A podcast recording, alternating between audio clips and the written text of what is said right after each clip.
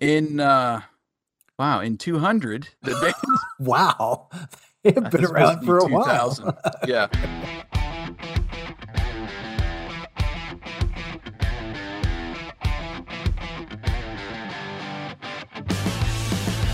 Welcome to the Greatest Lists podcast, a show about music and lists.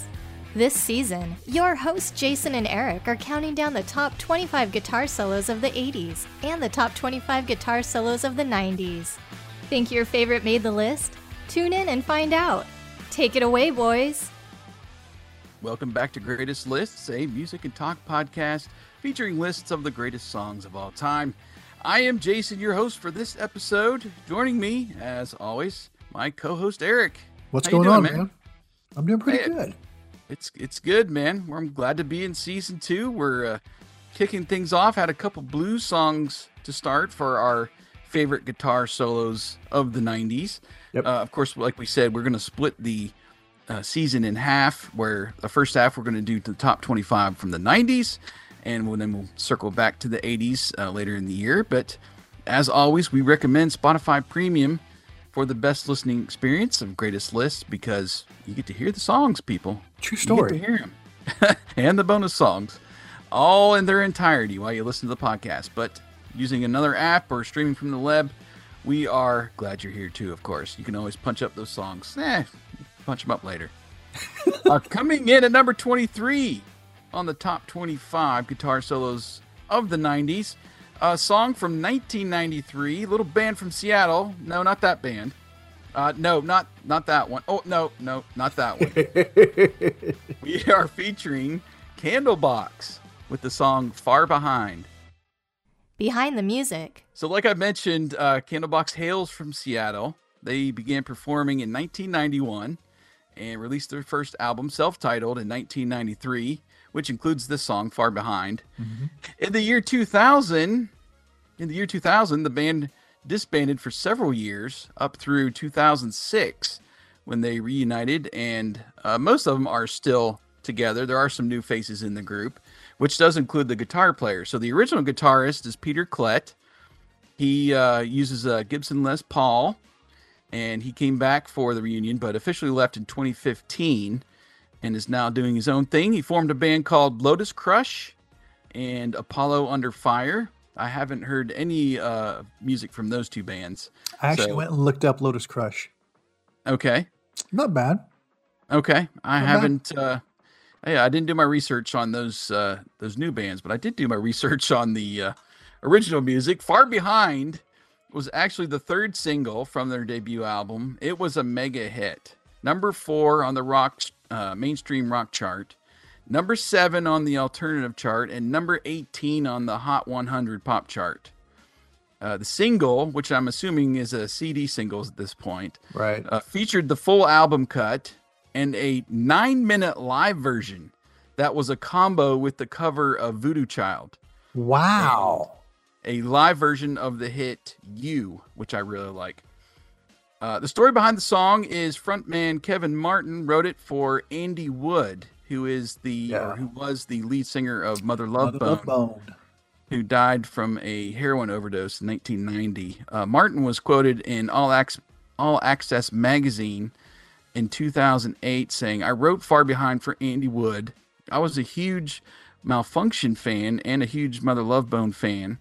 And I got to know Andy early on in his career when he was working in a shoe store with Susan Silver, who was managing uh, Mother Love Bone, Soundgarden, and Alice in Chains. How's that for managing? Back when they were nobodies. so work at a shoe store, and uh, you know that's how it all happened. So Al Bundy, you know, don't, don't just missed out. flack. Yeah, yeah. but uh, yeah, interesting. I didn't know. Uh, I I had heard the story of um, uh, Andy Wood, I think, on a documentary, and uh, did not know that this song was essentially written for him or dedicated to him. But uh, yeah, you know, a lot of those Seattle bands were were tight coming up, and then you know when Nevermind hit, really is when everything blew up. I even read that uh, a lot of people accused the band of kind of riding that wave, and that's how they got famous. I'm like, well, okay, well, so what's wrong with that? Yeah. It's and not like, yeah, it's not like they started the band after you know Nirvana hit, but uh. Which a lot of people did. I mean, a lot of bands did do that after Nirvana right. hit. So I mean, it was just so huge right at the beginning dumb. of you know that whole grunge era and yeah. alternative music. So If he a little knew, bit- if he knew Andy, Andy Wood, then he was he was part of that original group of Seattle musicians. Yeah, oh, absolutely. Yeah. Let's get personal. Okay, so what I remember most about this song is the music video. It was a pretty big deal uh, to me at the time. Probably the first time I had ever heard the song was on MTV. And it's a kind of a weird video. They're in this house. It's like coming going through some kind of renovation or something. And the lead singer Kevin Martin is walking through and singing into this microphone, which apparently has a very long cord. But uh, very interesting. There's a guy throwing paint around at one point, and then yeah, there's just random people in random rooms around the house as he's going around singing the song. Uh, but oh gosh, I remember hearing it and just oh my ear tuned to it. I, I guess it was just the sound of the guitar, that riff, you know, at the beginning Yeah. of the song, and I was pretty much hooked right into it. I got that first album pretty early. Uh, some great tracks on it, top to bottom, and I've revisited it many times over the years. Know, typically when I hear "Far Behind" on the radio or somewhere, I'll break out that album again and start listening to it. now, I wouldn't say I'm a huge fan of the band. I missed their second album, which is titled "Lucy," altogether. But the third one, which came out in 1998, "Happy Pills" is what it's called Yeah. really hit home. Um, me and my college roommate, like I talked about in the Kenny Wayne Shepherd episode, we uh, there's a lot of albums we shared back and forth. I think he actually had this one because I looked in my, I still have my CD collection in the those that big leather binders we Oh, used to yeah. keep them in. You know, uh, awesome. couldn't find Happy Pills in there, but yeah, I gosh, there's a, a couple songs we'll talk about here in a minute. Hit me really strong. I got right back into Candlebox and started listening to the first album again. Nice. And uh, I don't know, I just like the, the the tone of the guitar again. There's, it's just a interesting rhythm with a lot of their lyrics and how the songs are set up. So I I always think that they're really uh, unique by themselves, uh, you know, even away from the grunge scene. You not necessarily put them in with the grunge, but then you start you hear some of the, like the, the the just the sound of the guitar and the and the lyrics and everything, and then there's some really strong songs though that you're not hearing on the radio that you're like, wow, that's some that's some great rock. Right. Right. What's your kind of history with Candlebox mean, and Far Behind? um, that that mid to late '90s era, I, I was having babies and kind of missed out on a lot of music at the time, and I Uh-huh. just don't I don't ever remember getting into Candlebox uh-huh. um, just because of you know I just didn't. I don't, for whatever reason, I don't know why. yeah. Um, but when you put them on the list, I went actually went and listened to Happy Pills. Just listened to the whole album one day while I was working, Mhm. and uh, it's actually really good. I mean, I, you know, I, I don't think I'd ever listened to it through, Mhm. and so I was actually really impressed with it. It was pretty good. But I don't. But when they were out on the radio and you know out in in, in you know in the '90s, I don't remember ever listening to them hardly. Like I said, I was I was having babies and listening to kids' music and Yeah. Yeah. um, so yeah, I don't I don't really have a whole lot of history with them. I my grunge kind of wrapped up the first half of the '90s, and so Yeah, I was kind of, well, 92, 93. uh, When did Nevermind come out? I think that was 92. '92, yeah, right. So '92, I graduated from high school in 94. So I was all in by then on the alternative rock and grunge Yeah. at the time. And then there was a little period where I, I started missing some albums. Like I said, I even missed that second one from Candlebox. And then everything kind of came flooding back at the late 90s, probably when you were listening to blues, uh, you know, all that stuff. So, um, yeah, it's uh, it's kind of a, a bookend almost to the 90s with the with the alternative rock that I was listening to. The breakdown. All right, so uh, the solo in particular goes for 43 seconds in this song. It's really straightforward to start, but by the end, Peter Klett he's all up and down the board, man. he is. I just really some of his solos um in on the album are really great and it's kind of deceptive some of these songs when you when you come in they're kind of they got almost like a mellow kind of rhythm and, and tone to them and then boom just wails on the thing yeah. and then there's some more songs on the album that are you know more straightforward rock but i just love the the tone of the guitar i keep saying it but that main riff throughout the song uh, I also really like Kevin Martin's voice. It's a bit nasally when Yeah. you hear it, it is. but he he gives us a growl or maybe even a scream uh, that's really really powerful. And I like at the end he's almost scatting like the lyrics. I mean, That's just true. I never thought spitting about that. out. Yeah, it's true. and just a real interesting style for what you'd probably label as alternative rock. Right. And the rhythm of the singing, it it it's almost counter to what the song is doing at times, and I think so. That's what really makes Candlebox unique.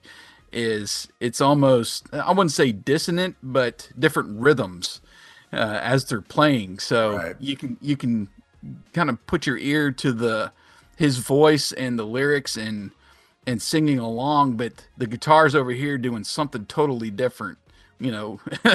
so it's it's cool if you I went back and I don't remember listening to a lot of these uh alternative albums in headphones, but now listening to them and it's it's it's fun to Everything to sounds different now, get everything. Yeah, Yeah. yeah. When you pay attention to it, because you know, when we- back in the early '90s, I'm not sitting and trying to listen to every little note No, of the song. You're you just wailing. You're Yeah. you're driving 55 down the road, yeah. and, and you know you got it cranked, and you're not paying attention. You just- you know Exactly. you- Right. you know you love the song and and now it's fun especially with this show to go back and listen and, and really catch the, Right. the interesting things but what, I do- what do you like will- or dislike about the song I will say that those.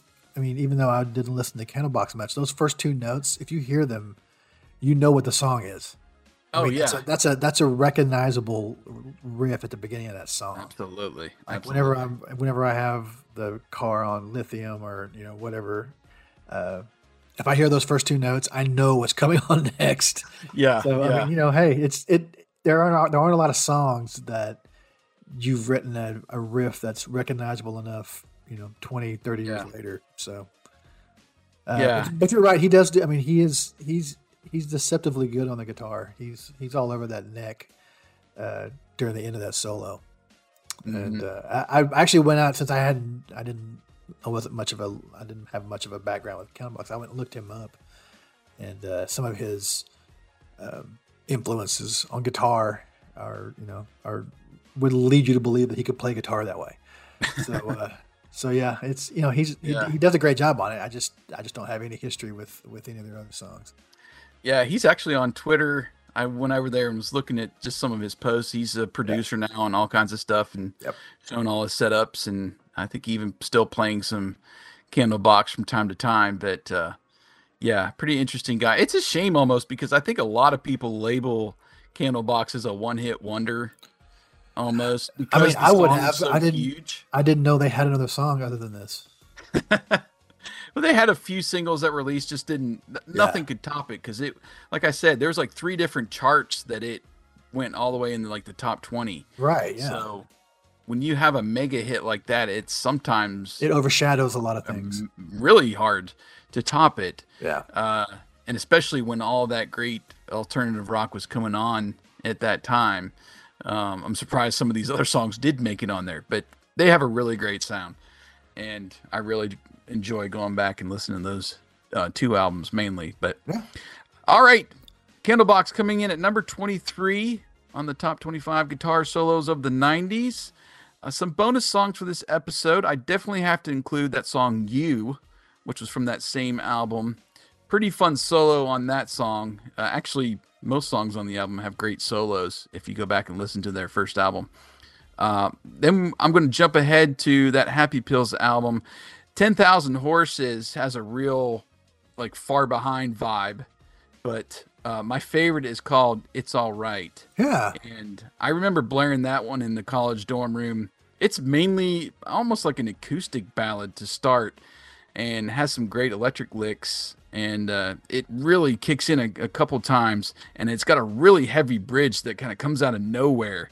You're like, what? Did a new song start? That's, and then they, they power back in with that uh, acoustic uh, rhythm from the beginning of the song at the end, and the solo in that one it sounds a lot like Edge from U2 to me. So it's almost a different sound altogether, or different yeah. style uh, by this album versus that first one. But oh man, it's such an incredible song. So make sure you guys listen to those bonus songs this week. If you have Spotify Premium, which we recommend, of course, stay tuned. Those bonus songs are coming up. Free Spotify users, you'll get a little bit of the song, but outside of Spotify, use those Songwhip links in the show notes and we'll connect you to the songs in your favorite music app. Go and check them out later on. Of course, give us your thoughts on today's episode. If you're into Candlebox, we'd love to hear it. Find us on Twitter at Greatest Lists. And of course, you can stream episodes at greatestlistspodcast.com, which is uh, uh, out there. It's got all of our catalog, including our season one uh, episodes out there as well. And we're, of course, in your, your favorite streaming app. So uh, make sure you are connected and subscribe to us. Eric will host our next show, number 22 selection, which features a lead singer gone solo. Yes. Hmm. Hmm. So uh, we'll have to see how that uh, whole guitar solo fits into the lead singer gone solo next time. Thanks for listening to Greatest Lists, and we look forward to continuing our list of the top 25 guitar solos of the 90s next time.